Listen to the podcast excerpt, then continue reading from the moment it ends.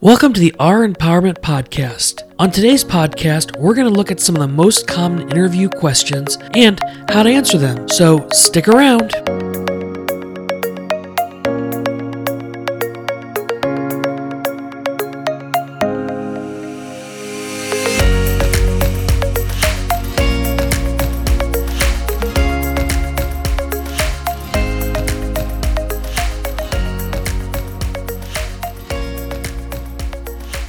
Thank you for joining us today. My name is Keith and I'll be your host. Today we're going to do something a little bit different. I'm going to ask a very basic interview question, something that you may or may not get at the next interview you're going to. Then I want you to press pause, answer the question, and when you press play, I'll give you my response and what I'm looking for as an employer. So, without further ado, let's start with the first question.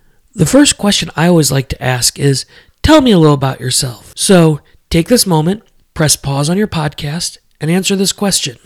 So, tell me about yourself is a really easy kind of segue into the interview. It gives the interviewee the opportunity to tell interesting facts that may not have made it onto their resume, as well as go over any important information. One of the big pitfalls of this question, though, is people give a lot of information that we legally cannot ask as an interviewer. So, about your gender, about how many kids you have, about some background that may not be available regularly. So, this is one of those questions you want to regularly practice. Go over things that are pertinent to this job, or maybe just fun facts about yourself but make sure you leave out anything that might be incriminating or could be discriminatory. For example, if you were to talk about your kids, Unfortunately, we live in a world in where some people associate kids with missing time. So, if you bring that up, make sure it's pertinent. For example, when I applied for jobs in a daycare setting, I always talked about my kids because I wanted to show that I had kids and I could relate to having kids.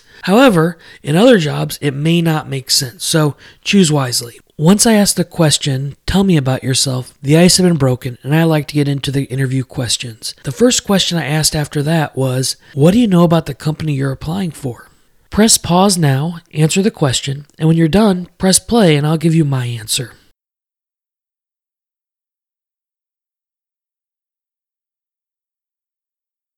This interview question always stumped people, and it really surprised me. I was always taught when you're applying for any job to do just a few basic research. And with the internet, that's super easy. Go onto Google, find their website, find a Facebook page or an Instagram page, and spend five minutes looking at before you go on to the interview. However, most people don't do that. So this is an opportunity to really stick out as a candidate, just showing some basic things you know. When I worked for the Y and did this interview question, and it stumped people, that amazed me. The Y is one of the biggest not for profits in the world, and people couldn't take the time and figure a few things out, even just the mission statement. So, do your research before you go. I normally always followed that question up with, So, why do you want to work here? Press pause, answer the question, and when you're ready, press play, and I'll give you my answer. This is a question you should have an answer to way before you apply for the job because you're going to be spending 20 to 40 hours every week doing this. So you should know exactly why you're willing to do this. And the answer is not money. In fact, in the interview, absolutely avoid the answer, I just want to make some money. Instead, give an answer about why you want to do this. Is it because you enjoy cleaning and you like seeing the finished product of a clean building? Is it because you like serving people and seeing the joy they get in eating out? Or maybe it's because you love working with kids and just want an opportunity to spend more time with children and teaching them. Whatever the case might be, make sure you have a really good answer for yourself going into the interview. And if they don't ask, at least you know why you're doing the job. You've survived the first two questions. The next two questions I like to ask are Tell me about your strengths and weaknesses. So let's start with your strengths. Take a minute, pause, and when you're ready, press play and listen to my answer. Then we'll talk about your weaknesses. Tell me about your strengths is probably the easier two of the tell me about your strengths and weaknesses. And the answer should come somewhere from your resume in most cases. So maybe it's you have a long job history. Maybe you have lots of experience or you're really good at doing whatever task they need done. In most questions, I like to lead it back to my resume because it's something they're holding in their hand. However, you don't have to. That leads us to our next question, which is tell me about your weaknesses. pause this podcast, answer the question, and when you're ready, press play and I'll give you my answer. If you learn anything in this podcast, I want you to learn how to answer this question. As an employer, people drove me crazy answering this question. And for good reason, because you were taught wrong in school. Most of the time, when we teach interviewing skills, we tell people when this question comes up to find something that makes them look good. So you say something like, I just care too much, or I work too hard and I put in extra hours. And those may be true, but let's face it, they're probably not. And they don't really give the employer an idea of who you are as an employee. When I ask this question, I want to know if there's something I need to train the person in, if there's something that's going to make them not qualified for the job. Remember, you don't want a job that it's going to turn out you can't do, that you're going to be let go of in two weeks or three weeks or a month. So make sure you answer this question honestly. For me, I always go back to my spelling. I am awful at spelling and grammar, and my job requires a lot of typing. So I always bring that up when people ask me to tell me about my weaknesses. That way, when we get into the actual job and my employer's like, hey, Keith, you're an awful speller, I can be like, yeah, I know, I told you that in the interview. So be honest, come up with something that is truthful and meaningful to the employer. If you give a real answer, it's going to surprise the employer and they're going to be impressed with it because they like honesty. Now, make sure that you don't just discriminate against yourself. For example, you don't say, well, my kids are constantly sick or I've worked late a lot. Those things are things that are going to prevent you from getting the job. But try to find something that is truthful about your weaknesses.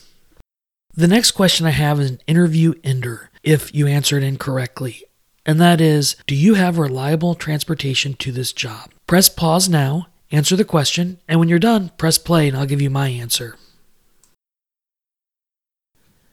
So, the answer to this question is really simple. The answer is yes. Anything but yes will disqualify you from the job. And the reason the answer is yes is because an employer doesn't want to mess around with someone that's not going to be able to get to work on time or to work at all. So, before you go into the interview, make sure you have a way of getting to the job. Now, the question is very, very broad, right? Do you have reliable transportation?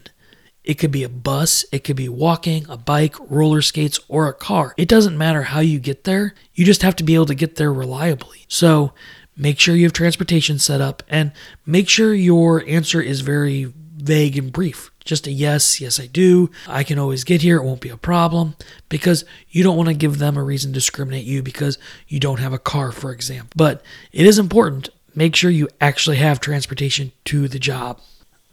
As a manager, one of the questions I asked a lot was just based on scheduling. Do you meet the needs that I have? So I would ask questions like Can you work nights and weekends? Or can you travel? Pause this podcast for a minute, answer the question, and then press play. Can you travel or work nights and weekends is not a trick question by any stretch of the imagination. It's truly just me as a manager making sure that you meet my needs. If I need someone to work Saturday and Sundays and you're not available, then this doesn't make a lot of sense. So make sure that you answer the question honestly. Again, as a manager, this is where I ran into a lot of conflict with employees because when they interviewed, they were available during X time, and then when they got hired, they were not. It created a lot of frustration, and I had to let more people go than I'd like to because of this. So make sure you have this answer down and know going into the interview. Are you willing to work on a Saturday? Are you willing to work on a Saturday night or a Tuesday night or have a basic understanding of your schedule? Another question you may hear a lot is where do you see yourself in five or 10 years? Take a minute, pause this podcast, answer the question, and press play when you're ready to hear my answer. Where do you see yourself in five or 10 years? In school, we're taught to answer right here at this company, doing this job. And that may not be the worst answer ever, but it may not be the most truthful answer ever either. As a person that hired a lot of part time employees, I kind of hoped they would move on eventually, that they had bigger plans than just working part time for me. And that could be something as simple as people moving up the ladder and becoming a part of the industry. So, when you think about this question, don't think about what's going to please them because you might be off. Think about, honestly, if you get a job here, where will you be in five to 10 years? I would try to cater it towards some kind of growth as a person or as an individual. So if you're working in a restaurant, you might say, I want to be a manager or I want to be a manager of the chain uh, of restaurants. But try to avoid being, I just want to be a server for the rest of my life. Unless that's the truth. And if that's the truth, certainly say it. I always like to end the interview with the same question, and that is Is there anything that I have not asked that you wished I would have? So take a minute, think about it, pause this podcast, answer the question, and when you're ready, press play and I'll give you my answer. So, this may have been a hard question to answer because this hasn't been a real interview.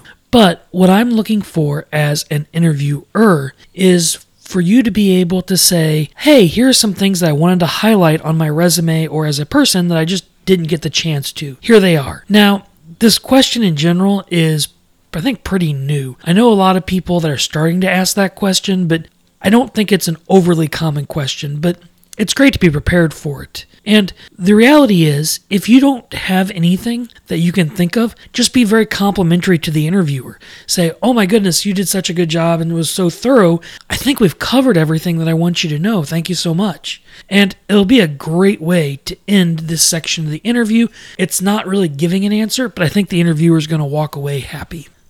That being said, if you do want to highlight something or you did want them to ask something that they didn't, please step up and ask that now. This is a great opportunity for that. Most interviews end the same way, with the employer asking the interviewee if they have any questions. Pause this podcast, take a minute, think of a few questions you could ask, just general questions, and then when you're ready, press play and hear my answer. This question threw a lot of people off, and often I'd get the answer is, I don't have any. And that's kind of a poor answer because this question that seems like just an opportunity for you to ask a question is actually an interview question in itself. They're testing to see if you have any questions for them, what your critical thinking skills are, and did you prepare? Do you have questions about the organization as you look through it? Now, you could go the route of saying, no, I think you answered all my questions within the interview. But I would really recommend coming up with five or six go to questions that you could use in this scenario. I would avoid things like how much does a job pay or what the benefits are, at least in an initial interview. I would focus on more like what does an average work week look like? When are you looking to fill this position? When do you think this position will start? How much training will the person receive who's hired? Things of that nature that shows that you're interested in the job and ready to work. That brings us to the end of our podcast for the day. Thank you so much for listening. From all of us here at Our Empowerment, remember, it's always the darkest just before someone turns on the light.